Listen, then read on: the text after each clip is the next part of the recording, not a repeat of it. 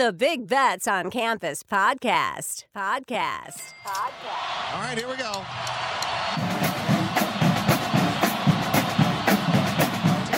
15, 20, 25, 30, 35, 40, 45, 50. And the kick is blocked. The college football world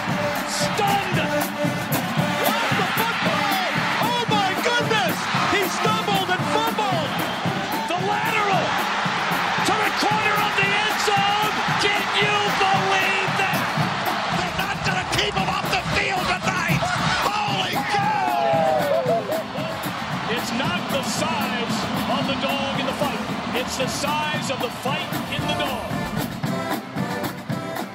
Welcome to the Big Bets on Campus podcast. This is our AAC conference preview. We're working our way through all 10 of the FBS conferences. We're going to end with the SEC, breaking it into the SEC East and West. That'll be a super preview with Stuck and Colin Wilson. Speaking of Stuckey, he's joining us here for the American preview, as well as Mike Ianniello. And we're going to get into really a, a totally revamped, reworked conference. There's new faces, there's new schools, a lot of Conference USA teams filling some empty spots. Well, let's start with you, Stuck. What are your thoughts on this conference that honestly, I mean, they tried the moniker. They were going for Power Six. They got Cincy to the college football playoff. So many teams to a New York New Year's Six bowl game. What are your thoughts on the revamped AAC coming into 2023? We're doing the AAC, right? It's the AAC today. Like I, I, because I'm like, all right, we're gonna talk about Charlotte, but it's the AAC. Like I'm, I, then I get confused. I'm like, wait, so Charlotte's in the AAC. Um, it's a fun, it's a, it's gonna be a fun conference this year. I'm glad that the top two will meet in the title. Um, and they're not doing like divisions or anything like that as far as determining who gets to the title. But yeah, it's a fun mix of teams from Tulane all the way down to Charlotte. Um, there's a lot of your your your dregs of the world, but this is what we love in, in college football, and it could present a lot of betting value both preseason and and during the season. So I'm excited to get into it. Speaking of the dregs, Ianniello, do you have love for some of these teams at the bottom? Because you really got to hold your nose doing the the work for a preview with some of these teams. We'll get to Charlotte in just a minute. Yeah, not at the bottom. I think this is a conference that's very half and half. And, and my issue, and I'm excited to dig in with you guys, is I love all the teams at the top half like a lot, and I was having trouble figuring out which one I liked the most. Um, so that's why I'm I'm kind of hoping you guys will help me break some ties of you know I can't just bet the over on every single team in the top half. So hopefully you guys will help me lean one way or the other because I like a lot of the top half and don't like most of the bottom half. For listeners just tuning in to the American, we mentioned the musical chairs, all these new programs coming in with the Big 12 rating some of their best programs. So let me give you the rundown to win the conference here, and you'll get a feel for all of these teams. Tulane, two to one. They are the defending champs. They went to the Cotton Bowl, upset USC, and just an absolute classic against the Heisman Trophy winner. SMU plus 370. UTSA, the Conference USA champion, now in the AAC, a little bit north of four to one. Memphis, six to one. FAU, eight to one. Tom Herman coming back to the G5 level. North Texas, 24 to one. ECU 28 to 1. Then it starts to get really up there. Navy 35 to 1, Temple 38, UAB 43 to 1, USF 50 to 1, Tulsa 55 to 1, Rice 64 to 1, and then Club Lit has been burned to the ground. There's caution tape all around it. 140 to 1 to win this conference. Let's start there cuz why not? We got one of the best coaching hires in terms of a personality upgrade. Biff Poggi is a gift. And if anyone was going to resurrect Club Lit, it is this guy. Matt Mitchell's going to hit us with some of the best offseason sound drops from this absolute walking soundbite. My name is Biff Poggi, and I expect us to be a national power. Charlotte three and nine on the season last year, two and six in conference. Their win total set at three and a half. Less than 50% of their offensive line starts return. Negative 12 in the net tarp. That's the work that Colin Wilson does for us to be able to put into perspective the transfers coming and going, as well as the returning production. That's absolutely dead last in FBS. That's dead last in terms of offensive tarp, negative seven. Only 10 returning starters in total, both specialists. Shadrick Byrd, their do everything, all purpose guy. He's back. He's going to have to do it all, quite literally. And their defense was god awful, but they returned five starters. Did I miss anything stuck on our beloved 49ers? Club lit, baby. Yeah, Biff Poggi's a character that will attack other coaches, like App State's coach on Twitter.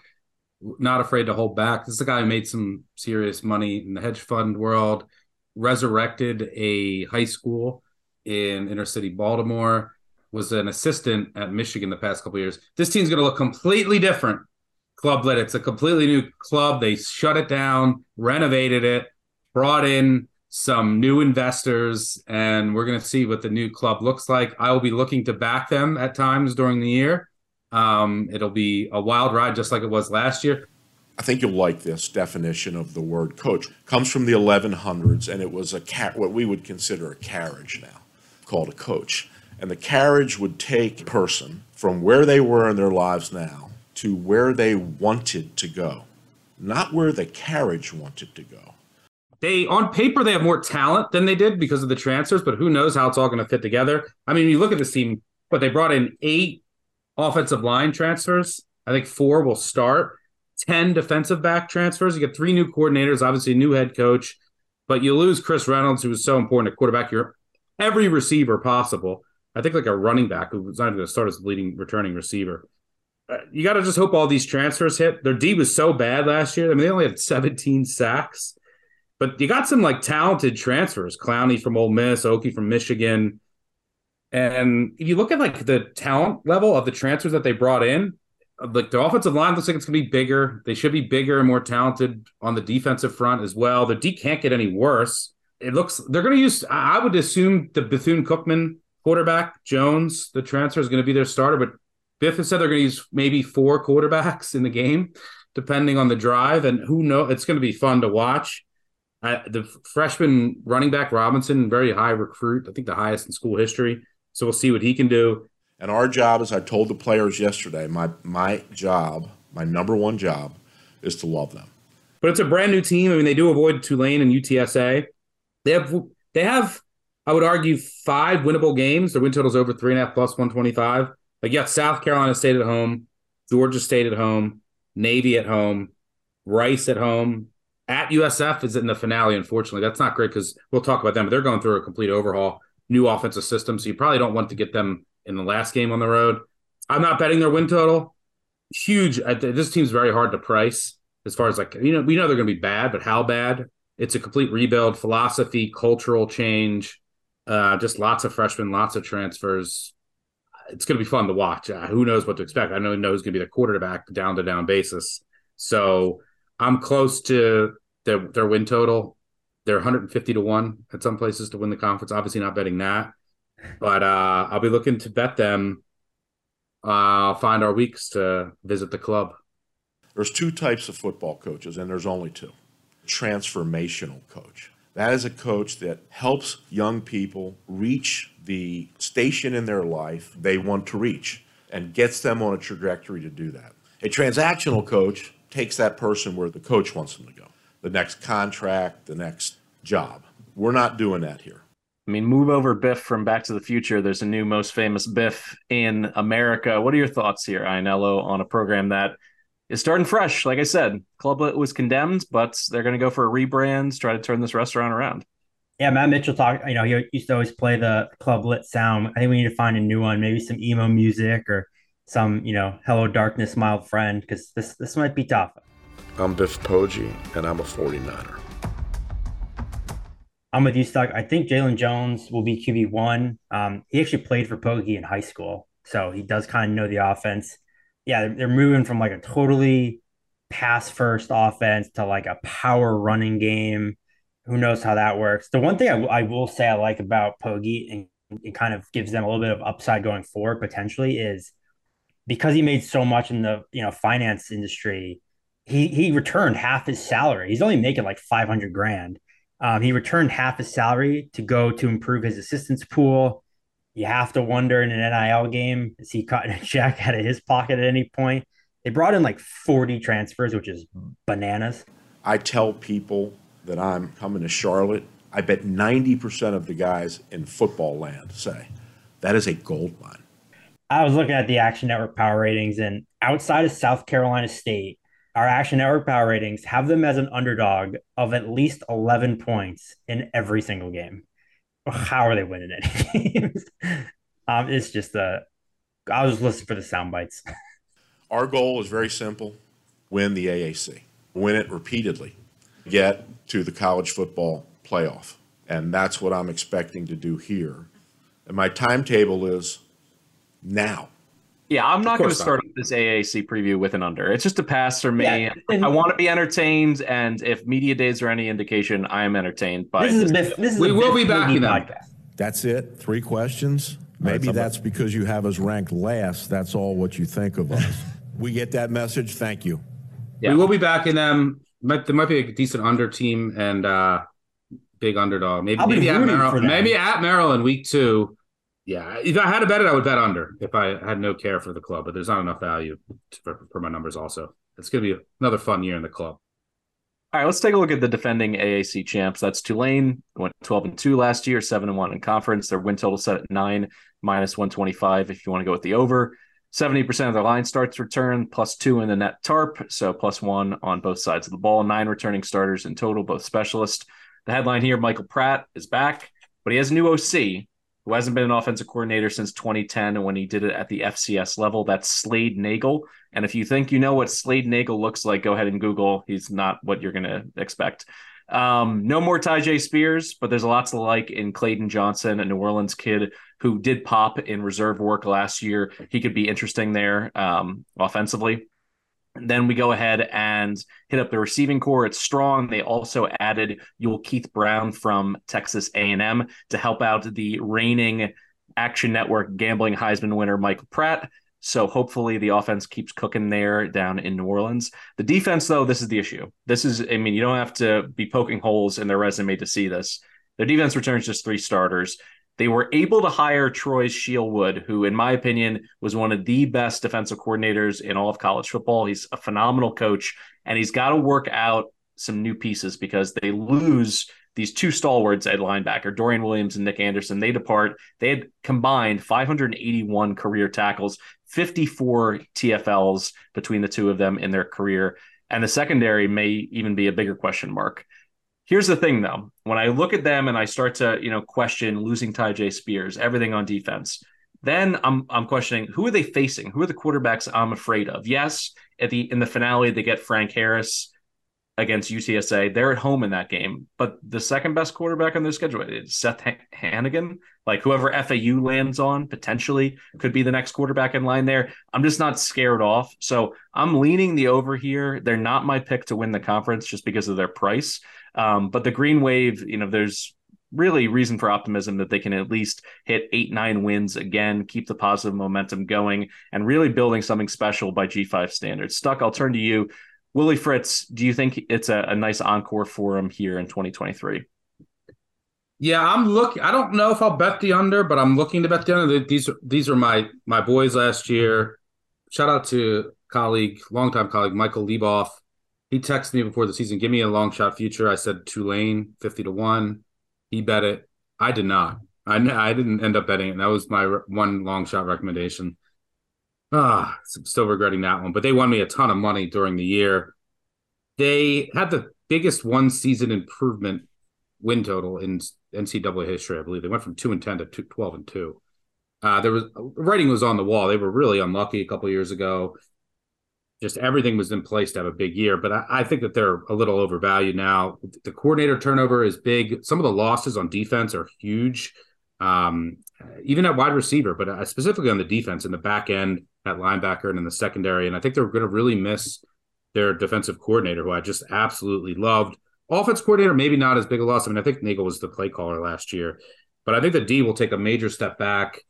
Spears is just it, he's was invaluable last year. They were just absolutely feed him, and you know I know they get the kid from Liberty, but their running back room is going to be worse off. There's five of their top seven pass catchers. They've been dominant against the spread at home since, since Fritz has taken over. They're the number one against the spread team at home over that span, and they do host UTSA, which could be big for the division. But they don't get any of the four projected worst teams in the division.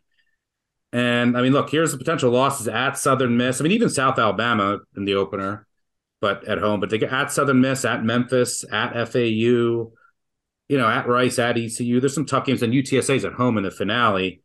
Um, so I actually show some value on the under, and I think that there could be some regression going the other way. I think they've kind of reached their peak and then went beyond as far as value is concerned. So I'm actually looking to sell Tulane. Might be win total under, might be win total under, and a future on another team. I haven't locked in anything on this conference yet. Curious to get your guys' thoughts before I do that, but I'm looking to sell Tulane in some fashion.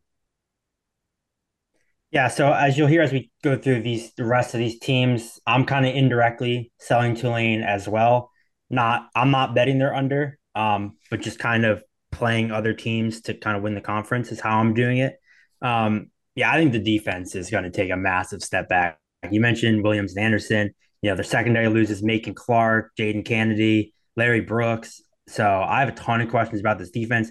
They lose two defensive coordinators because not only did they lose Chris Hampton, Oregon, they hired Lance Guidry and then he leaves for Miami. So they've had to replace two defensive coordinators this offseason. And the reason I'm not betting they're under is I think their offensive line is stacked. And I think Pratt is good enough where he provides them with such a safe floor that you can kind of pencil in eight wins just because of Pratt. Granted, he has to stay healthy. But I think Tyjae Spears was their ceiling because you looked when you look down to the games that they needed to win to win the conference down the stretch, Cincinnati beating Cincinnati to get into the conference title game against UCF in the championship game, and then against USC in the bowl game. Spears dominated those games, and they don't win those games without Spears. They could, you know, he was more important than Pratt in those games. So I think when it comes down to those, you know, I don't think they beat UTSA without Spears, but I think they could, you know, that's what I'm saying. I think Pratt gives them enough floor to beat the teams they should. But I think when it comes down to the, you know, the bigger games, they're not going to be able to replace Spears. He was their ceiling. So I'm staying away from them. I still like them. I'll probably bet them here and there, but I'm fading them indirectly with some of the other teams I'm looking to attack. All right, let's turn to some teams that have a little bit more value. As I mentioned, Tulane two to one to win the conference. Then you get into this like close to four to one range with SMU and UTSA. We'll start with SMU, seven and six last year, five and three in conference. Their win total set at eight and a half. Ton of experience in the offense line, coming back north at eighty three percent. Negative 5.5 in the net tarp, most of it on offense, which some of it I think is a bit overrated. 12 starters returning, both specialists. Preston Stone finally getting the reins here, four star kid. The Stone Age the Stone Age has begun, and Rhett Lashlee has been effusive about the kid from day one. I think he did everything he could to make sure they didn't leave with Tanner Mordecai getting one more season ahead of him. But Mordecai now off to Wisconsin. It's Stone's time. Rice is gone on the perimeter, and clearly he was a, a phenomenal player, a second round NFL draft pick. But I still like this receiving corps. I mean, it's headlined by Jordan Kerley, RJ Maryland at tight end. Plus, they add Jaylan Knighton at running back this offense, in my opinion, could be just as good or better, even without even with the loss of Mordecai and Rice. The defense, however, I have some questions. They couldn't stop the run last year. They have more to replace on that side of the ball. The schedule is interesting because really there's only one for sure loss, which is their trip to Norman, Oklahoma. They go to TCU, you know, in, in a super short road trip. They're at Memphis. Those are their toughest games. No Tulane, no UTSA. So I think there's a lot of value for them to get to the AAC title game. And at plus 375, plus 380, make sure you shop around for the best number there. If you're a believer like I am in Preston Stone, maybe worth a shot here. I'll turn to you first. I know I know you had difficulty kind of parsing out the top of this conference. Is SMU a team that you're playing? Yeah, they're they are. Um, I might end up with two conference title futures. Just hope they face each other. Um, but SMU is going to be one of them. Um, you know, you mentioned Preston Stone. First of all, is there a Preston Stone is the perfect name for a quarterback playing in Dallas, Texas. I mean, he was born for this job. You mentioned it, four star recruit, had offers from Bama, Georgia, LSU, Ohio State, Penn State, everywhere. So I think he's gonna be a stud. I agree with you. I don't think they're gonna drop off much. Also, I, I think what SMU is doing is really cool. You know, obviously they've been doing NIL since before it was cool or legal. Um, but now they're really using it to their advantage. Their collective is paying $38,000 per year to their entire team. So they're basically paying their players, which is awesome. I think it'll, it'll I think it'll give them depth. You know, 38 grand is not going to entice a high end quarterback, but I think that's going to help give them a lot of depth across the board. Um, you met, they had a ton of transfers come in from uh, Miami, Knight, and at running back. You know, you mentioned the defense was atrocious, but I like how they, they only have four returning starters because a lot of their st- returning, they had, I think they had two or three guys who are back but lost their job, which I love because that means they're they brought in better guys. Um, they brought in Elijah Roberts and Jordan Miller up front from Miami to help kind of shore up that defensive line. We'll see how that works.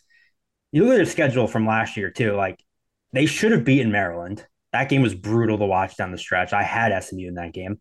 They should have beaten Cincinnati. So, you know, this could have been a nine-win team. And I think just all the transfers, the commitment from the school, I think it puts them in a great position where I think they know this conference is theirs for the taking. And I kind of like that, that they know that. And that gives them that motivation of like, we're the ones who are going to step up, be the big dogs. You mentioned it. They don't play Tulane. They don't play TSA. They don't play FAU. I think this game is a cakewalk. I think they're going to be favored in every conference game they play. Um, so this is my pick to win the conference. And mostly because I think they have the best chance to get to the game and then I'll love that plus 380 or whatever it is in my pocket come early December. All right, Sherwood Blunt here is all over the Pony Express. Do you agree? Are you this bullish on the best team in the Dallas Fort Worth Fort Worth Metro, or do you think that uh, SMU still has something to prove on defense, Duck? Yeah, I mean, I agree. It's, it's Stone Age. If you listen to our podcast last year, I've always been a huge Preston Stone fan. I love him. I don't think there's going to be a drop off at quarterback yeah, they'll miss Rice, but their skill positions are still solid. I love the offensive line. I and like you said, I know that the depth and the size is significantly better, especially on defense. And that's what this is all about. It's can the defense improve? And I think it can. They're just much bigger and stronger up front. Year two of uh, this staff, and they should go six and zero oh at home. We talked about who had the Joe Combs schedule and our, our Mac absolute clown. Who, who who had the clown home schedule? Eastern Michigan's home schedule is a joke. SMU's home schedule is a circus. They get La Tech, Prairie View, Charlotte, Tulsa, North Texas, and Navy. Like, come on. So yeah, and you said it. They avoid Tulane, they avoid UTSA, and they avoid FAU. That's massive. And you're at Rice, at Temple, at ECU, who's down. And just might come down to that that game at Memphis, but they might be able to afford to lose that game and still get to the title. I trust in Stone and the defensive improvement. I will also have a future. Don't love the win total. I mean, Addo, you might I might play them bet them at TCU, but if they lose lose those two games, and then you know, say you lose at Memphis, if you lose another game, you're not hitting that win total, and you're probably not getting, um, you know, to the conference title, You still might be able to, but I'd rather have the plus 380. And with two conference losses, there's still a chance you could. I think there's at the top, these teams could cannibalize themselves and you have that upside. So nothing on the win total. Stone Age, give me the future. Hey, it's Kaley Cuoco for Priceline. Ready to go to your happy place for a happy price? Well, why didn't you say so? Just download the Priceline app right now and save up to 60% on hotels. So, whether it's Cousin Kevin's Kazoo concert in Kansas City, go Kevin, or Becky's Bachelorette Bash in Bermuda, you never have to miss a trip ever again. So, download the Priceline app today. Your savings are waiting. Go to your happy place for a happy price. Go to your happy price, Priceline. Uh, we turn to really an interesting development here. We have not one but two defending conference champions in the AAC. That, of course, is UTSA. They won Conference USA last year, went perfect, 8 0 in conference play, 11 and 3 overall. Their win total is sitting at eight, which I think is a little bit low. They're just about 50% of their offensive line starts return, but four of those players have starting experience. Negative 6.5 in the net tarp, most of those losses on offense. 15 returning starters in total, though, plus their punter. And here's here's the the headline: Frank Harris. We'll call him Doctor Frank Harris. He's back for his seventh year of college. He has 98 career touchdowns, 74 through the air, 24 on the ground. He took the leap up to superstardom last year. 41 total scores, over 4,000 yards passing. NIL money rolling in San Antonio, keeping him there for one more season. They do lose Zakhari Franklin to the portal. They lose him to Ole Miss. Another key loss here. They lose Willie Stein, their OC, to Oregon. Justin Burke filling in there. But the receiving corps is still quite healthy. DeCorian Clark is on track to return from an ACL injury. Joshua Cephas out at the bowl game with a DWI, but he's back. Apparently, he's been cleared fully since January. Willie McCoy, they go in the JUCO ranks to get him. This guy could really pop as a transfer, an All American kick returner at the JUCO level, and add in Barnes at running back. I think this offense is going to keep on clicking. I don't care about the the step up in competition because honestly, the step up, eh, I'm going to throw it in air quotes because the bottom three or four teams in this conference are just you know Conference USA retreads. So I'm not scared of the AAC. This isn't the same AAC with Houston and UCF and Cincy. Defensively, they could be special in the in the secondary. We know Rashad Wisdom coming back at safety. He's their quarterback, um, you know, way back there, making sure to to keep everything in front of them defensively, limit the big plays that they're giving up. They were middle of the pack in FBS scoring defense and rushing D. I think their pass defense gets a little bit better, they could have a top three or four defense in the AAC and their schedule is is tough at the top end. You know, at Houston, that's a tough opener, particularly if you know DeCorian Clark coming back from his ACL isn't 100. percent He said he's hoping to play.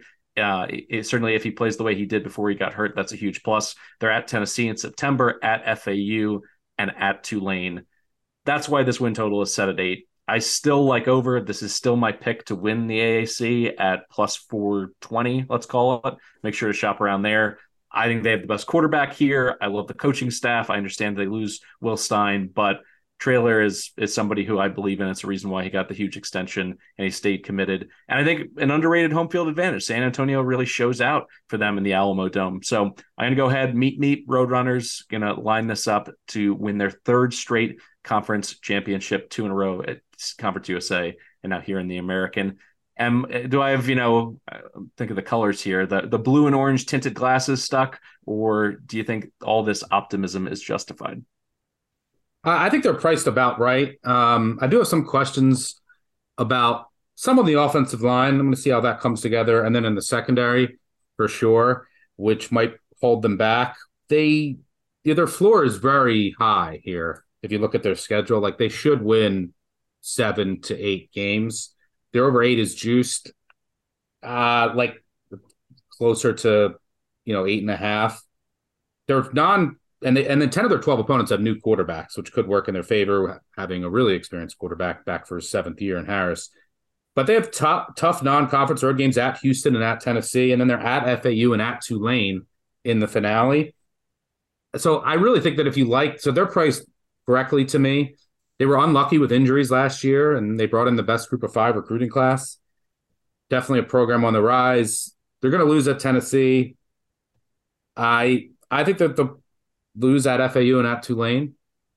Um, so basically, like if you like this team, and I think they're like for my numbers, they're priced pretty close. I think I think their win total comes down to the first game at Houston. They win so and that game's what a pick, close to a pick, somewhere a coin flip. So if you really like them, bet on the first week. Don't tie up your money for three months. I really think that's what's going to decide their win total. So pass for me, but I'm fading the two conference winners in UTSA and Tulane, not directly, but indirectly, like I know with uh, other overs and futures. So pass for me on the Roadrunners. Meet me. Meet me. Paging Dr. Harris, do you agree with Stuck or with me, Ianniello? I'm with you when I go down and do all my my previews and, and research and everything, I go in alphabetical order. So I got the SMU and was like, love them, backing them to win the conference. This is my squad. And then I got to UTSA and I was like, ah, I'm gonna have to take them too because I, I just I can't find a reason not to play them. You know, you can point to Tulane and say their defense and they lose Spears, and with them, it's like their only real concern is you know they lose Corey Mayfield and Clifford Chapman in the secondary, but you mentioned it, getting Rashad Wisdom back is he is the heart yeah, and soul of that big. defense. He was he was their best player in 2021. So I think getting him back almost offsets the two of them just because how good he is in like how, he's the heartbeat of that team. Their offense, you mentioned it. Yeah, they lose to Khari Franklin, but everyone else is back. Frank Harris is so good, and he's gotten better all 15 years he's been at UTSA. So like I don't even know that we, he's reached his ceiling yet. So their offense, I think, is going to be just an absolute weapon again.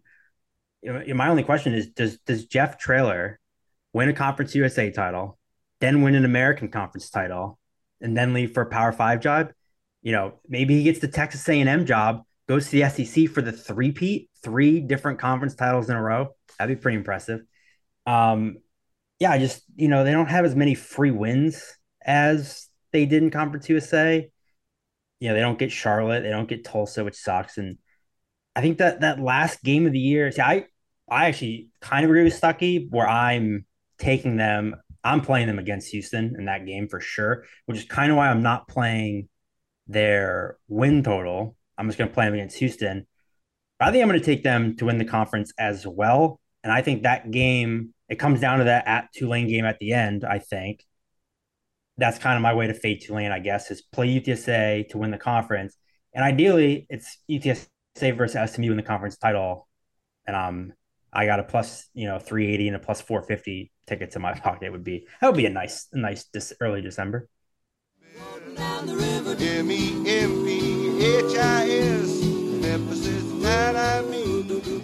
We'll get into Memphis now. It's a little confusing to me their win total as high as it is, but then when I look at their schedule, I can kind of see it. They're seven and six straight up last year overall, three and five in conference play. Sixty-one percent of their offensive line starts return, negative one point five in the net tarp. Ten returning starters. Both specialists are going to be new.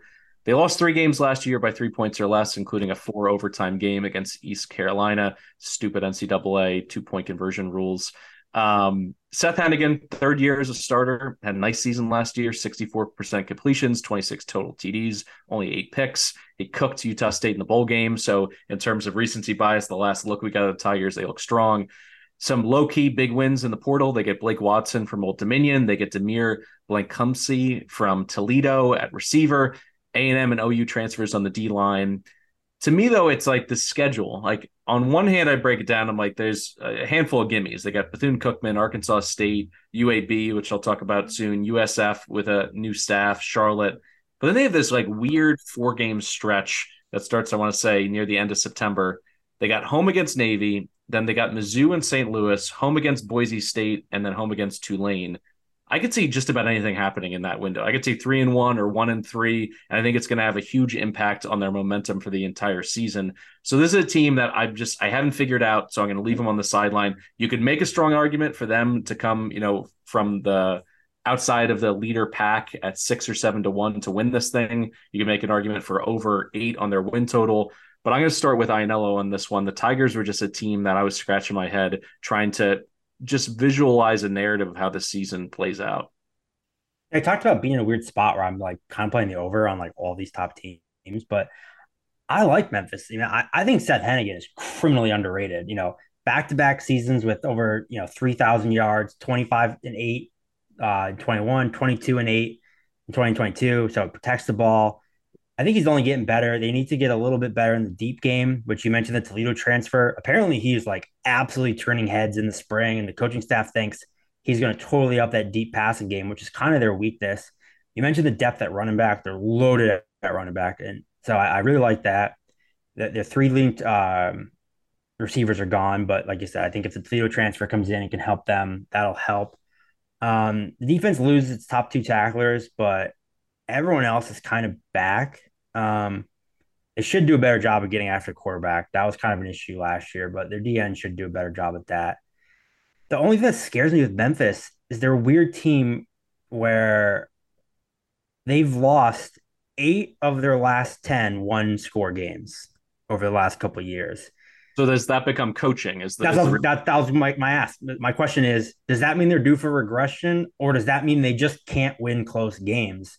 And that's going to just continue to be an issue you know, Memphis was such a dominant program under Norvell and stuff. And then, you know, Silverfield kind of hasn't kept them or elevated them to that place. Looking at, you know, how our, our action our power ratings have them favored in 10 games. You know, they avoid UTSA. They get Tulane and SMU, but they're both at home. The only games that our action network power ratings have them underdogs in is Missouri and Tulane which are honestly both winnable games. You know, this team beat Mississippi State two years ago. I'm not saying they're going to beat Missouri, but they get Missouri in St. Louis. It's not uh, a road true road game. They could win that game. So I like over eight. I like that push because I think eight is kind of their floor, if that makes sense. So I I, I picture them being you know eight nine win you know ten win team. So I'm not going to buy them from a conference perspective because I like the other teams, but I like I like the over on Memphis. I'm going to take it. What do you think you're I'll, yeah, I'll I'll echo all those sentiments and say I, I think they are due for some regression. I mean, last year they outgained all but one AAC opponent. They were 0 4 in one possession games, and if you look at them, they lost. Well, they lost four by one possession, three by six combined points. All five of their AAC losses were by ten points or less. They lost that absurd game to Houston. I had Houston the luckiest win ever. Like all these fourth down conversions late, onside kick, four overtimes to ECU. They also had the ball inside the ten to win against SMU. Like they, they were just fluky. So uh, yeah, I like this team. I like Henigan. I like the schedule. They're also the only team in a league of 14 that returns the same head coach, offensive coordinator, defensive coordinator, and quarterback. Second year of both schemes. Very manageable road schedule. Also, if they beat SMU at home, maybe that gets them over and then knocks SMU out. It's kind of a semi hedge to SMU as well, the SMU future. But uh, I like the over eight as well. All right, let's turn now to an FAU team that went five and seven last year. They faded down the stretch, four and four in conference. Their win total set at seven and a half. 60% of their line starts return, plus seven in the net tarp, plus five on defense alone, 16 returning starters and their kicker. And the big headline here is the return of Tom Herman to the G5 ranks. Here, I, just a, a quick spiel on the national narrative, which I think is is interesting. Generally, people judge coaches at their highest level, like wherever they elevate to, whether it's you know an elite Power Five job or they go to the NFL, and they view that as the true nature of their coaching. And I think Tom Herman is this weird situation where people are like, see, he got fired at Texas. He was kind of a fraud. Just real quick, he went 32 and 18 at Texas. He went 4 and 0 in bowl games, including a Sugar Bowl win over Georgia. We are not in a point in our program where we can not play our best and expect to win. Um, it's it's not going to happen. Whereas Sarkisian has as much, you know, rope as he, he wants here. Everyone's just giving him a, a, bunch of latitude and he'll get it figured out. Where Tom Herman, it was like he was coaching for his life, it seemed like the last two years. And then when I look at his overall resume, he was a star as an offensive coordinator at Texas State when they were in the FCS. Then he was a star as an OC at Rice. He turned them into a crazy dynamic offense with Chase Clement and James Casey and Dillard and all those guys. Then he transforms the offense at Iowa State, an offense that historically has never been all that potent. Orchestrates one of the greatest upsets in the history of college football when they knock off Oklahoma State when they were two in the BCS, ruin their national title chances. Goes to Ohio State, overcomes all the quarterback injuries, wins them a national title, kills it at Houston in G5 ranks, leads them with, you know, a wide receiver turned quarterback all the way to a New Year's Six Bowl, and they just whip Florida State. And then, like as mentioned, you know, he did well at Texas. He just didn't break through and lead them to a college football playoff bid or, you know, a national title or anything like that. I think this guy's a great coach. And then I look at what he has offensively to work with here, whether it's Casey Thompson or Daniel Richardson at quarterback, the weapons are all there for this to work because Larry McCammon III is one of the best running backs in this conference. Kobe Lewis, aka Low Key Lewis, coming in from Central Michigan. I think he went for a thousand yards a couple years ago for the Chips. LaJohntay Wester out on the perimeter. I love what they have on offense. I think this could be the surprise offense of the AAC. The defense has nearly the entire back seven back, seven of their top eight tacklers. Tough opening month in terms of who they draw. Ohio, one of the best G5 teams at Clemson, at Illinois. But I'm bullish on this team. I'm going over on their win total as my favorite play on a win total in this conference. And I think there's plenty of value on them at eight to one. I'd love to get just a little bit better, plus 850, nine to one. I'm going to shop around. I'll start with you, Stuck. Do you agree with my assessment of Herman that for some reason he has all this negativity around him and that he had to settle for a job at FAU when honestly he's been really a great coach for about 20 years? Yeah, Herman won me a bunch of money. I'm a Herman guy, and I will be betting an FAU future here. Shop around for best number. My hope is FAU versus SMU in the conference championship game. FAU avoids SMU for what it's worth. They also avoid Memphis, and they host UTSA and Tulane. Those are the top four projected teams. Very manageable road conference schedule at USF, at Charlotte, at UAB, at Rice. I mean, come on, just the schedule alone. Casey Thompson. I actually love the offensive line. I love the offensive line coach hire. I think the offensive line can be really good. You mentioned they have one of the best backs in the conference. Thompson now playing at this level, I think can actually exceed what Perry did, and Perry was actually much more efficient than I thought he was going to be. Um, so yeah, I I think that this uh, experienced defensive line can take a jump as well. They returned five starters in secondary. Like I, there's a lot to like about this team. Some of the transfers they bought in, add in the schedule. I think it's a big coaching upgrade across the board. I'm buying FAU. Give me an FAU future to go along with my Stone Age future. I don't know if they named Thompson the starter already. Obviously, Daniel Richardson in the mix. Yeah. Remind me, Ianniello, did you call him the Raymond Felton of college football back in the day? Yes. Sawed off. He's like 5'9, 230 pounds, but he was a playmaker for the Chips. Like, I wouldn't hate if he was the starter either. Yeah, he's like a fire hydrant with legs. Uh, it's funny. I, I wrote down basically the same exact thing as you. Is it, you know, it's easy to remember Texas Tom Herman, but he went 22 and four at Houston when he was the coach there. The, he, hey, Willie Fritz is the only other coach with an AAC title in this conference other than Tom Herman. So, you know, he kind of gives me the, I'm kind of having the, the Clay Helton, Georgia Southern vibe. There's the same thing with that. Clay Helton comes in, takes him to a bowl, revamps the offense. Like Tom Herman is a very good coach. And, and I think I mentioned it on the MAC podcast. I don't know what order these are coming out, but if I'm saying this for the second or first time, I have a very tiny brain and I see something and I remember it. And Casey Thompson in that bowl game against Colorado looked like the best quarterback on the planet. And guess who his coach was in that game? It was Tom Herman. And then, sure, he went to Nebraska and struggled, but he had a Muppet as his coach. So I think Casey Thompson is this court is their quarterback. I'm hoping he is. Um, but I do also like Daniel Richardson as well. He really tailed off last year, but he was great in 2021, a guy we loved. They have so many weapons on both sides. You know, top seven, uh, seven top eight tacklers. You mentioned UTSA and Tulane at home. And again, you look at their schedule, you know, their road conference games are South Florida, Charlotte, UAB Rice. That should be four wins. You beat Ohio, that's five you know, you, you need two wins against Tulsa, UTSA, ECU, and Tulane, and all of them are at home. So I love the hire of Herman. I promise my AAC love fest stops here because there's only so many teams I can invest in. But I do like over seven and a half. Okay, cool, hook 'em. Or, or is it okay, cool, who'em? Is that who'em? Is that what they're going to say now for the Owls? I'm, I'm all in on this team too. Yeah, I think it'll be Thompson to get the job because, like you said, he has. It's tough, you know new head coach, offense coordinator, defense coordinator, quarterback in year one. But you know, Thompson played for Herman, knows the system, and um, slinging it in that game. yeah, so I think that that that gives him the leg up, but it doesn't hurt to have um, it doesn't hurt to have uh, quarterback depth, which they certainly do if there's an injury or someone is ineffective. And uh, yeah, hashtag winning in paradise is what they say for FAU down there in Boca Raton.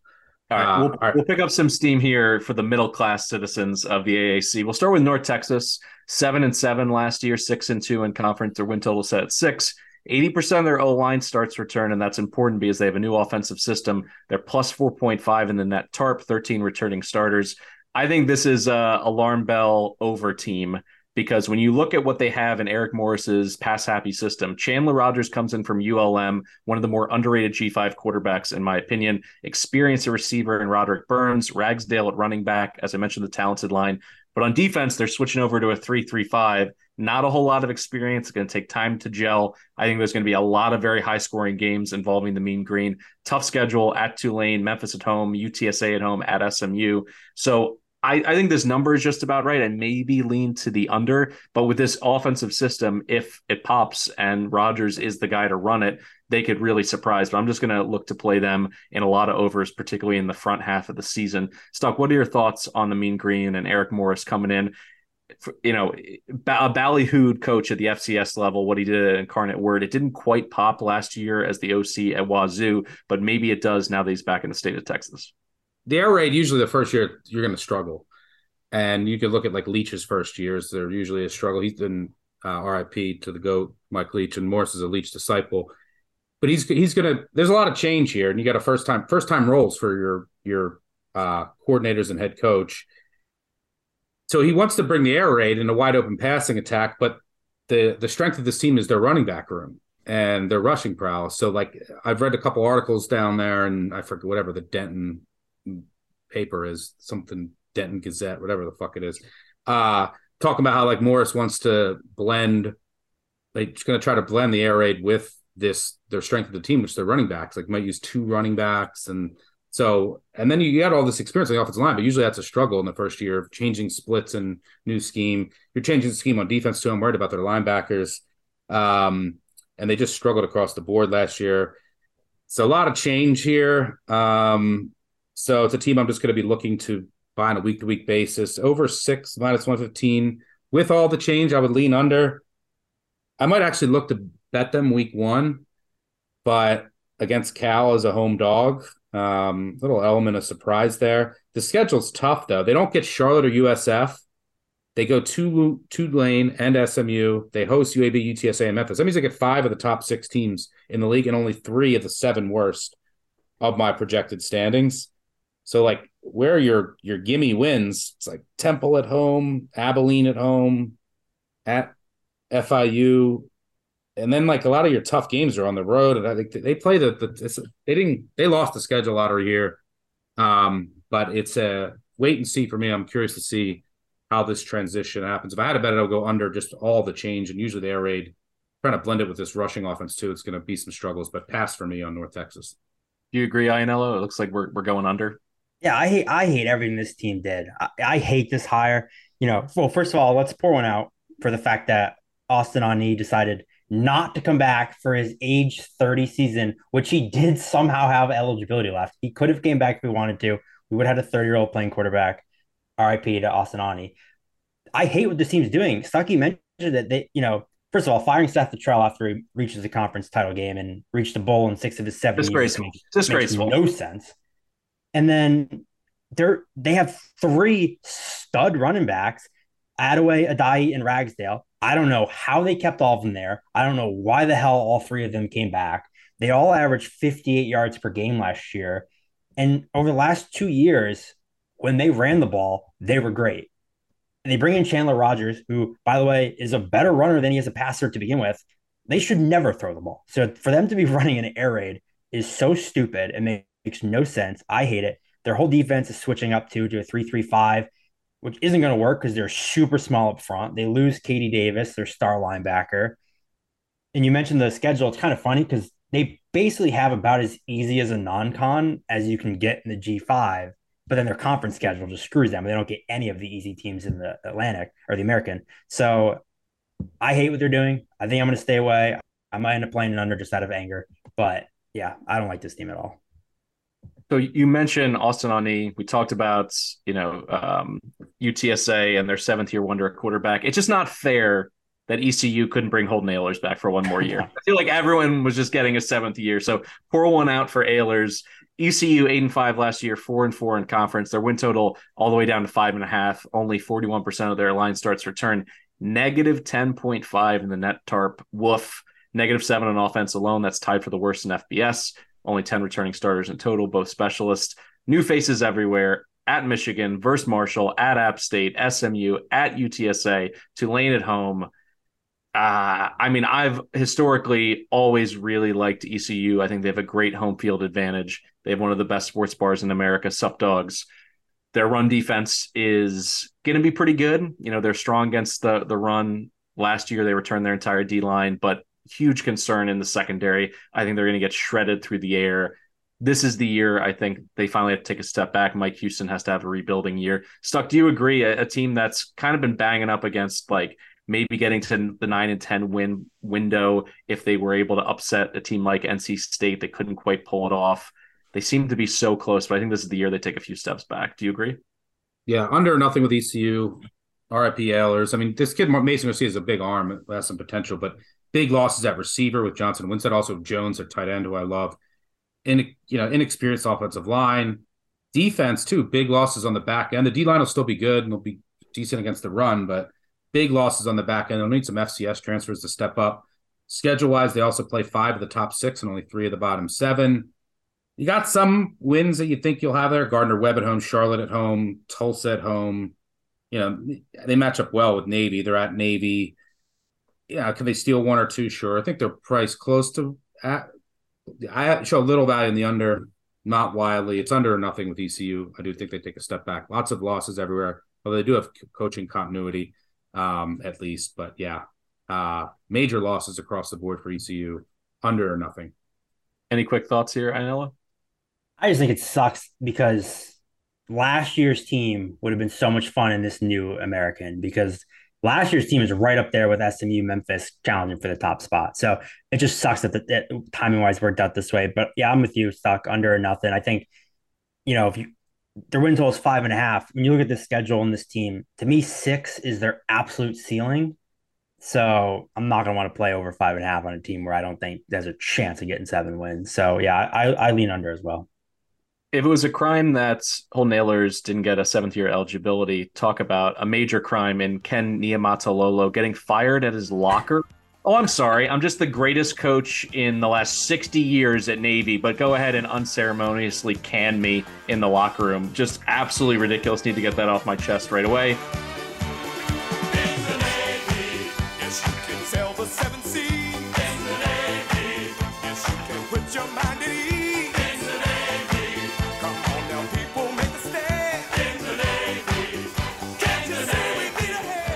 Navy four and eight last year, four and four in conference. Their win total set at six and a half. You actually get plus money, plus one twenty five on the over. Close to eighty percent of their line starts return, plus six in the net tarp, which is unheard of in the transfer portal era for a service academy team to have so much coming back. Plus three point five on D, sixteen returning starters, plus their punter. Brian Newberry in for Niumatalolo the Ken- Kennesaw State offense has taken over more RPOs, more short passing, but it's still the triple, just to keep this in mind for our audience. Fabian France is a big name to watch. He converted from corner to starting slot back. They said he's hitting home runs left and right in the run game. The OC that they bring in, Kennesaw State, 10th in rushing last year at the FCS level. They're going to be an FBS addition next year in Conference USA. So go Owls. Great run defense from Navy last year. Second nationally, I understand that has a lot to do with pace. But guess what? The clock is not stopping on those timeouts in college football starting next year. So I think shortening the game, shrinking things down, fewer possessions, it's only going to get better for Navy. And they return six players in their front seven. I love the schedule. No Tulane, no UTSA. They're at Memphis and they're at SMU. I'm chalking those up as losses, but I'm going over here. I think this is a bounce back year for Navy. It's been a couple years in the wilderness for them. I think this change, but not a wholesale change on offense, is the right way to go about things. I like Brian Newberry. I think he's a great defensive mind, and I think Navy will continue to play well on that side of the ball. So I'm going to go with the mids over six and a half. Ianniello, you're wincing a little bit, so let me know how you feel about this. First of all, I do agree. Firing Kenny Niumatalolo in the locker room is basically a war crime. Um, yes, thank you very much. What happened to honor in, in our military? Um, but I do like Newberry as a hire. I think it was a great hire because you mentioned it. The defense in this, you know, not that it's hard to transfer out of Navy, but in the portal era, you know, hiring your defensive coordinator when your defense was nasty, they kept basically their entire defense together. They returned almost all their starters. So I think that really helped. I have a lot of concerns with Navy. In fact, I lean under. I don't know that I can take it just because it's kind of like un-American, but you know, they lose all their they lose both their outside linebackers who's their quarterback? You know, uh, Lavatai missed the spring because he has he had knee surgery. Xavier Arline missed the spring because he had like lacrosse, which so it's like you're running a new kind of new offense. You know, the options all about rhythm and reps, and they didn't have their two quarterbacks. So, you know, maybe T- Teddy Gleaton's basically listed as a starter, kind of just added default because he's the only one there. He's their best passer too, I think. True. Yeah. Navy's the perfect example of why success rate is so important because when you look at 241 rushing yards per game, fourth most in the country, you think dominant rushing attack and they're great at it. No, they just run the ball every play so they rack up yards. They ranked 110th in the country in rushing success on offense and they've been in the 100s the last like 3 years. They don't run the ball well. They just do it every play, but they're not good at it. They they get a yard and a half a play. So yes, the military, you know, throwing the ball with these military academies might help, but I lean under six and a half. I probably won't play it. I did play them against Notre Dame uh, in that first game, but I just, I never, I don't think Navy's very good. They just, they can't run the ball well. That's all they do, and they don't do it well. So I'm off this team. All right. Do you think the Kennesaw offense is enough to jumpstart this Navy offense, which clearly it needed a change, whether they're going to fire their head coach or move in a different direction with their OC? Something had to change, and it has has that moved you to potentially view them differently, Stuck? Uh, let's wait and see. We're going to see how much more RPO and how much more passing they do. I, I almost never bet Service Academy totals preseason. I mean, because they play each other, and those games are always going to be so close. They know each other so well that, and that's two games on your schedule. I mean, I think their absolute ceiling, if they win all the games they should, is nine. You know, you know their floor. You have it's probably four or five. So I think if they're priced about right, and it's just going to come down to these service academy games. They got a really easy AAC schedule that they avoid UTSA, Tulane, FAU, but they're a big dog. Still worth betting week one, yes. But uh, yeah, nothing on the win total. Okay, before we go any further, as a reminder, Big Bets on Campus is presented by BetMGM. So get in on the action with the king of sportsbooks. Sign up with BetMGM using bonus code ACTION and get up to $1,000 paid back in bonus bets if your first bet doesn't win. That is the bonus code ACTION. Visit betmgm.com for terms and conditions. Arizona, Colorado, Illinois, Indiana, Iowa, Kansas, Louisiana, Michigan, Mississippi, Nevada, New Jersey, New York, Ohio, Pennsylvania, Puerto Rico, Tennessee, Virginia, Washington, D.C., West Virginia, Wyoming, or Ontario only. Must be 21 or older to wager. 19 or older in Ontario. New customer offer. All promotions are subject to qualification and eligibility requirements. Rewards issued as non withdrawable free bets or site credit. Free bets expire seven days from issuance. Excludes Michigan disassociated persons. Please gamble responsibly. Gambling problem? Call 1 800 NEXT STEP in Arizona, 1 800 522 4700 in Colorado, D.C., Kansas, Louisiana, Nevada, Wyoming, or Virginia, 1 800 270 7117 for confidential help in Michigan, 1 800 Gambler in Indiana, Maryland, New Jersey, or West Virginia, 1 800 Bets Off in Iowa, 1 800 981 0023 in Puerto Rico, call 8778 HOPE NY or text HOPE NY in New York. Call or text the Tennessee Red Line at 1 800 889 9789 or call 1 888 777 9696 in Mississippi. In Ontario, if you have questions or concerns about your gambling or someone close to you, please contact ConnexOntario at 1 866 531 2600 to speak to an advisor free of charge. Sports betting is void in Georgia, Hawaii, and Utah and other states where prohibited. Promotional offers not available in Nevada and New York. Let's look quick quickly here at Temple, a team that went three and nine last year, one and seven in conference play. Their win total is set at a surprising five and a half. 63% of their line starts return, plus 2.5 in the net tarp, 13 returning starters. It's EJ Warner time. I mean, the kid got thrown into the fire last year, but his final four games, he averaged 381 passing yards, 10 TDs to three picks. The line should be better with you know more experience and a new left tackle from the portal. So they should be able to run a little bit more, at least in theory. The defense was pretty darn good against the pass last year, and they have experience in that secondary. And the schedule is key. The reason it's five and a half they got winnables against Akron, Norfolk State, at Tulsa. That one's a short, so that's a little tricky. Rutgers, you could throw in there. at North Texas, at USF, at UAB. It's a pass for me. I, I think they're going to be more competitive. I think maybe the the win total by the end of the year won't totally reflect that. I see them getting to four or five wins. So it's kind of a pass for me, but I do like what they did where they're like, listen, it's a transition year. We got to see what we have in Warner. They certainly got some good returns by the end of the season. Just some some quick thoughts on the Owls. The Owls number two here in the AAC. What do you think about Temple, Ianniello? Yeah, I I love EJ Warner. I think he was awesome. You mentioned it. Torch South Florida, torched Houston, torched ECU down uh, November.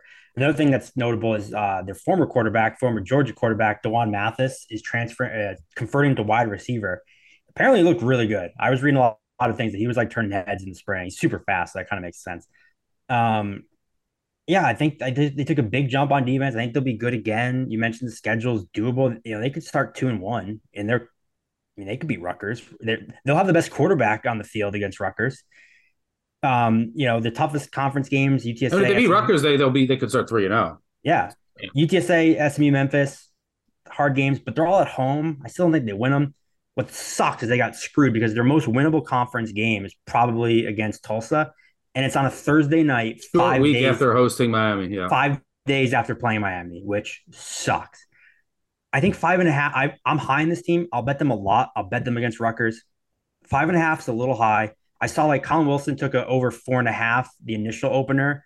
I would have taken that. I think five and a half is a tad high, but I do like this team on a week to week basis. What yeah, do you think, so? I, I, would I would agree with all that. I wanted to bet them, and they were 0 4 in one possession games last year, bottom 10 in turnover margin. You got to remember they were really unlucky overall in Drayton's first year, and then even before the start of the year, they got crushed by transfers, and it was just a mess. And I'm a big fan of Warner, so I was looking to to back this team, but I just can't at this number with this schedule. You mentioned that that Tulsa spot is brutal you know, we, we even said Akron's going to be feisty in the opener. Um, they get UTSA, Memphis, and SMU are three of their four home league games. That's brutal. And the conference, like I mentioned, conference opener at Tulsa on a short week is after hosting Miami is brutal. And then like your your easiest games are all on the road uh, at North Texas, at USF, and at UAB. At USF and at UAB rebuilds, and then you have to play them later in the year, which isn't great either. So I hate the schedule across the board. So it's uh you know, a team I wanted to buy, but I just can't. So it's a pass. But like I know, I'll be looking to bet them and uh tweet out some Al gifts for sure. The Al gifts are back this year. Who? Who? Were you a fucking owl? Here's an under team. UAB seven and six last year, four and four. Their win total set at four and a half. You can actually get plus money, plus one twenty five on the under. One of the reasons, fourteen point three percent of their line starts return. That's the worst in the FBS. Net TARP negative twelve. That's the worst overall in the nation. Offensively, negative seven, worst in the nation there as well. Six returning starters in total, plus their kicker. DeWayne McBride is gone. I have no idea how he slid to the seventh round of the NFL draft, but that was a mistake because the guy is a monster. Jermaine Brown Jr., I really like him. He's a good back, but he's sub 200 pounds at 5'8. He's not going to be able to run as often as McBride did. And I'm out on the Jacob Zeno experience because of Trent Dilfer. We can't forget the football. If you want to be a fire breather, make sure you sign up today. So well, let's get into Trent Dilfer here. Let me let me stretch a little bit. Cook him. Here we go. Let's do a little trivia. How many seasons of his 14 did he complete more than 60% of his passes in the NFL? What do you what do you think, Ianniello? One. Zero. He went zero. zero in 14 NFL seasons. He threw more picks than touchdowns in his career. He actually only had three seasons where he threw more TDs than picks. He had a 500 record in the NFL, but apparently he's a, just a savant. He's just one of the smartest guys who ever lived. Oh, Elite 11. You know, who could possibly coach up five stars from across the country? Oh, but, you know, he won those, you know, state titles at Lipscomb Academy in double A football of Tennessee. I'll go full Big Ern McCracken on that. Ooh, I'm so excited by your experience there, Trent. Within learning comes reflecting pouring knowledge and wisdom into the cups of our leaders. So he gets the job, right? After beating up Bo Dawson, one of his tight ends, uh, knocking him down the sideline of high school football, screaming at him during a game. The guy is a total head case. So I thought to myself, you hired him in the same vein of like hiring some of these big name coaches that don't have a ton of experience. He'll surround himself with a coaching staff that has tons of experience. No, not Trent Dilfer. He's the smartest guy in the room. He's got 10 full time assistants coaching positions. Seven of them have never done that before. I want this job. I want the city of Birmingham to say, no, that's our city. That's our coach. So here we go. One last thing on Trent Dilfer before I get myself all worked up into a lather. I think he's going to lose this locker room really quickly. You saw a lot of people transfer out. You saw him make a lot of waves and say a lot of dumb crap in the offseason. This promise I will make. I'll make very few promises, but this promise I will make. You will get the best of me.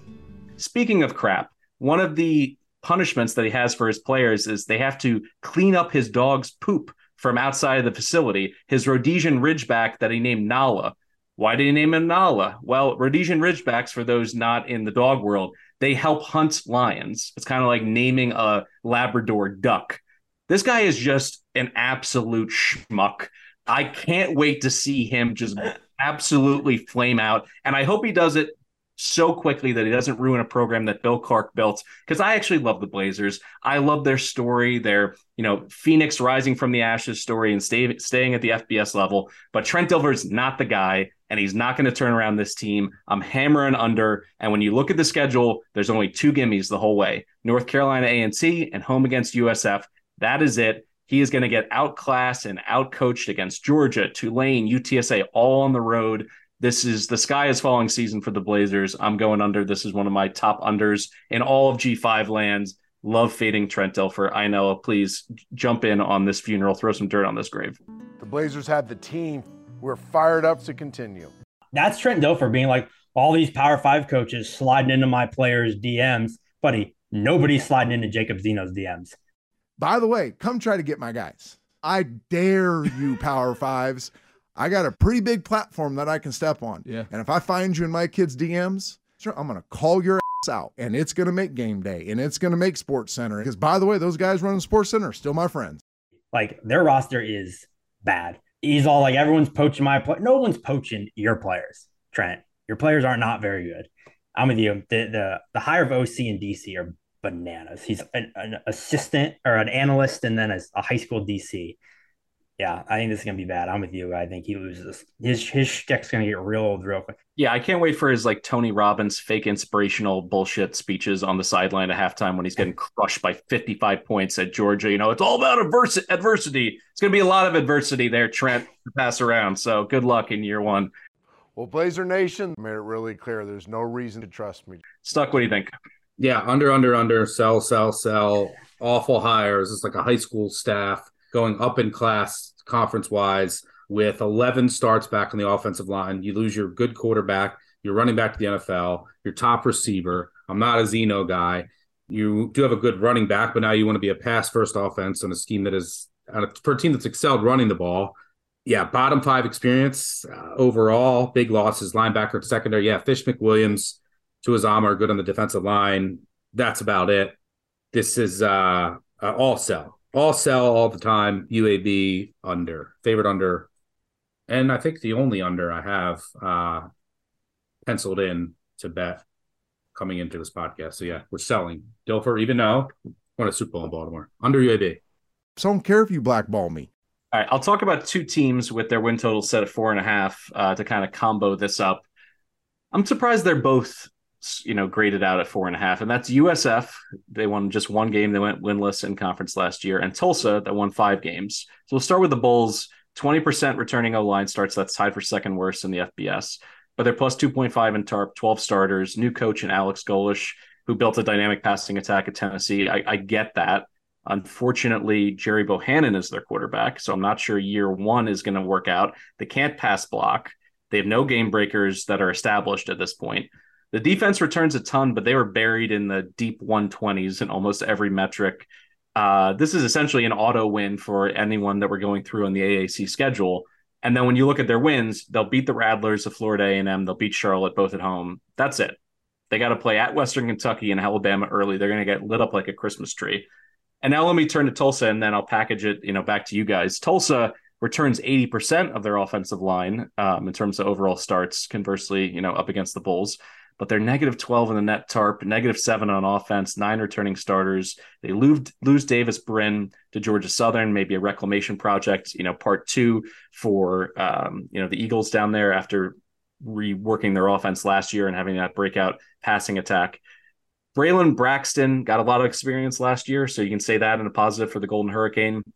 And Kevin Wilson's back to the head coach ranks after leading Ohio State for their OC for years. I think he kind of got a bad rap at Indiana, to be honest. Like he finished with back to back six win teams, took two straight Hoosiers teams to bowl games. Like I don't know exactly what they expect. He walked into an absolute rebuild there. Um, so he, he could be the coach to get this going. Not sure he's going to do it in year one.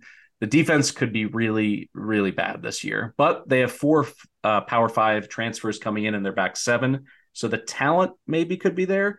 And then the winnables, I think this is what's interesting. This is why I'm confused that Tulsa and South Florida have the same win total. The Golden Hurricanes winnables, Arkansas Pine Bluff at NIU, home against Temple, home against Rice, home against Charlotte, home against North Texas, and at ECU. So that's what that's seven games there. Could they go five and two potentially? So they have sparked my interest far more than the Bulls. How do you think about these two teams? Do you put them in the exact same tier, stuck, or are you playing them differently? Yeah, I mean, I think you're a little biased there in the description of their schedules. Like, so I'm not playing either. Um, I could, I think they're both priced about right. Look, USF one in 33 to last 34 against FBS teams. It's gonna be a brand new offense. I think it was a good hire. They don't have the horses this year, but you know, if you look at their schedule, they I think that you could argue they have five winnable home games: Florida A&M, Rice, Florida Atlantic. Eh, we'll throw that out. We'll say four: Temple and Charlotte. But we just talked about how down we are in UAB. That they go to UAB and then they go to Navy. Like Navy, what what does Navy do? Like they're going to play bad teams close. They're going to like Navy's going to upset someone and then lose to someone they shouldn't. Um, you know, so I think for if I had to bet it, I'd probably fade all of the change. But with the schedule and with my numbers, I get to just I think I'm at yeah four point one so I actually got to 4.1. And then part of that is being so low on UAB. And and then with Tulsa, uh, I'm at 4.35. Um, so this is a this is a rebuild. I mean, look, they're they're bottom 15 in experience, brutal non-conference after the opener. And you do get Charlotte, Rice, Temple, and North Texas at home in league play. So yeah, I guess that their floor maybe is a little higher.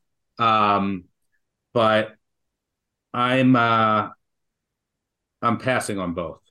No interest in both teams. Rebuilding year for both. Could be interesting, not this season, but next. I, I, I agree with that assessment. I know you came into your money. I don't know why. Maybe you guys. Maybe uh, I'm looking at it wrong, but I'm a pass on South Florida. I agree with you guys. Where I like the moves they make. I like what they're doing. 130th in total defense last year. I find it hard to believe they're. You know, they've only won four games in the last three years. Now they're supposed to win five. I don't think he's that good of a coach. So they're stay away from me. But I had written down Tulsa under, and maybe I'm too low on them, but it's like, you know, they lost their quarterback, top two running backs, top two receivers, top two defenders. You know, the defense wasn't terrible against the pass, but they lose Justin Wright and Anthony Goodlow at uh, linebacker, who I think were both very good. So now I think the run defense is going to be pretty sketchy. They didn't even hire a defensive coordinator until spring ended. So they have not had their DC go through spring practice, which I think is a massive concern. They have very little depth across the board. So, you know, they won five, five games last year. I think they take a step back. Our power ratings only have them favored in two games, and they're only an underdog of a touchdown or less in one game. So, based on our power ratings, we expect them to get blown out in, you know, nine games. So, you know, we talked about I'm, I'm high on Temple. We'll talk about Rice, but I, I, think Rice is probably better than Tulsa, to be honest with you. And so I don't know. I'm I'm kind of down on Tulsa, so I, I actually like their under four and a half. I will actually, say, I think that the new staff's going to fix. Like Tulsa was having like culture, discipline, penalty issues. I think that the new staff could fix a lot of that low hanging fruit. I don't hate the undercall, but um, no play for me on either team. I actually left out one more team at four and a half. Let's wrap this up here with Rice. They went five and eight last year, three and five in conference. But what's interesting to me for a team like Rice, they get gifted a bowl game, which meant those extra practices. They have 80% of their returning O line starts. They're plus seven, which was tied for the best in the AAC in the net tarp, plus 4.5 on offense alone. 12 returning starters in the punter. They get JT Daniels in a quarterback who's, you know, mystery box. But what's interesting to me right off the bat is like are they a positive regression candidate on turnovers? They turned it over 32 times last year. That was absolute worst in the FBS. So if you're making some arguments for these teams where it's like when something was so extreme last year, it can't get any worse. I agree. Like if you turned over 24 times, it would be a significant improvement and you'd still be a turnover happy squad. I love their receiving corps with Rosner and McCaffrey, lots of experience on the line defense could work their way into like the 90s in scoring defense. I'm not going to say that they're going to be lights out by any stretch, but I don't think in a conference that could see a lot of really bad defenses that they'll be mentioned in the same breath. And then starting September 16th, they're home against Texas Southern, at South Florida, home against ECU, versus UConn, difficult game in that stretch, but then at Tulsa. So I like that. But then I look at the last five games home against Tulane, home against SMU, at UTSA, at Charlotte, home against FAU. So if I'm going over on the wins, I'm going to know by mid October because you're not squeezing out more than one win down the stretch, and that'll be at Charlotte. Um, JT Daniels, I just wonder from a psychological perspective where he's at. Like he's got good weapons and he has support here, but like, does the kid even want to still be a, a starting quarterback at this point? Like he's bounced around so much, USC to Georgia to West Virginia, like it hasn't worked. So the question is, can he get some positivity, some success early? and then buy in because I think this Rice team has it to go back to a bowl game and to win six games. So I'm going to go over on the win total. What do you think stuck about a team that shot itself in the foot so much last year just by luck of the draw and you know probability to get a little luckier this time? Yeah, I, I like this Rice team. Um, if you want to get crazy and take a long shot, this would be it. But I don't I don't think they have the horses. But I think Daniels, I think he wants to play. Like, why would he else would he go to Rice and yeah. he Unless he wants a really good degree. I mean, it's probably the best school in the AAC, so maybe, maybe he just wants a nice, uh, you know, graduate degree. Um, he, yeah, I mean, he he was recruited by Blum ten years ago when he was a freshman in high school, and I think he'll have a really good like Rice just haven't hasn't had a quarterback play and they run like a complex pro style offense. Apparently, they're going to use more tempo this year. I think he's a really good fit, especially with that wide receiver room and uh, their tight end Bradley, who I really like. So, I mean, you could argue they have nine winnable games, right? Like at Texas, we'll say Houston's a loss, but I mean, it's Houston's at home. It's they're, they're both in the city of Houston. I mean, I, I guess they could pull an upset there. At UTSA, we'll say is a loss, but the rest, I mean, I just couldn't quite get there, considering that they faced five of the top six in the conference. Four of them are at home, so like, yeah, they they face the bottom three, but they're you know on the road, like at Tulsa, at Charlotte, at USF. Do we trust this Rice team to win on the road yet? I don't know. I'll be looking to play them on a game to game basis. Lean over, didn't quite get there, but uh, I like the Daniels get. Yeah, Zach same as Stuckey. I like Daniels, but he's kind of a question mark. Do we get a five star? Do we get the quarterback we've seen? I like what Bloomgren's, uh, Bloomgren's been doing. They've had four of the last five recruiting classes in program history over his tenure. And to be honest, if you look at what they've done since he took over, two wins, three wins, four wins, five wins. So six wins this year. You can go ahead and book that. Um, but seriously, when I look at the schedule, I think, you know, the way I broke it down was Texas, Tulane, SMU, UTSA are losses. Two wins, you give them Texas Southern and Charlotte. That means they need to go three and three against Houston, South Florida, ECU, UConn, Tulsa, FAU. So I'll probably just pick three or four of those games to bet them in instead of playing their total. But I would lean over, but I'll probably just bet them against, you know, South Florida, ECU, and Tulsa and just call it a day. Yeah. So if you're following along, just to, to quickly recap, I know uh, likes all uh, 14 overs. Um, I don't like UAB. I don't like UAB. Well, 13 overs in UAB under. Um, so hopefully we can go uh, eight and six on those. But in all seriousness, I like my two futures are SMU, it's the Stone Age, and FAU. We're back in Herman and presumably the Casey Thompson upside, and most importantly, both of those schedules. And then I'm semi fading Tulane and UTSA, who I think are a tad overvalued. Win totals, UAB under all the way. We're fading Dilfer and this disaster waiting to happen. And uh, I'm actually going to go Memphis over eight. In theory, half my over should hit. Yes, in theory. All right, here we go. I'm, I'm going to go quickly. UTSA plus 410. I'm also going to play FAU as well. I'm a believer in Tom Herman, you know, eight to one to win the conference. Hammer in the under on UAB. Just remember, Trent Dilfer had a Dilfer Dimes segment on ESPN where he talked about accuracy. And as I pointed out, he didn't complete 60% of his passes one goddamn season in the NFL. So the guy's a joke. He's a clown show and he's going to ruin this program. And I hope they go 1 and 11 and fire him in November. You cannot lose games and still win. Ianniello, what are your favorite plays? SMU and UTSA to win the conference. Hope they play each other. I like the FAU over probably the most, and I'm with you on the UAB under as well. For the Big Bets on Campus podcast, I'm Mike Calabrese, joined by Mike Ianniello and Stuck. If you liked our work here, please listen in on all of our conference previews. As I mentioned, the FBS is blanketed by the Action Network. We're covering every single conference, as well as the SEC uh, mega preview with Collin and Stuckey, the East and the West divisions, discussed at length. We also have a Heisman preview episode coming up, and then before you know it, we're into week zero. So thanks so much for listening, and please, as a reminder, subscribe, comment, share with a friend, share with an enemy. You know how we do here at BBOC. Thanks again for listening.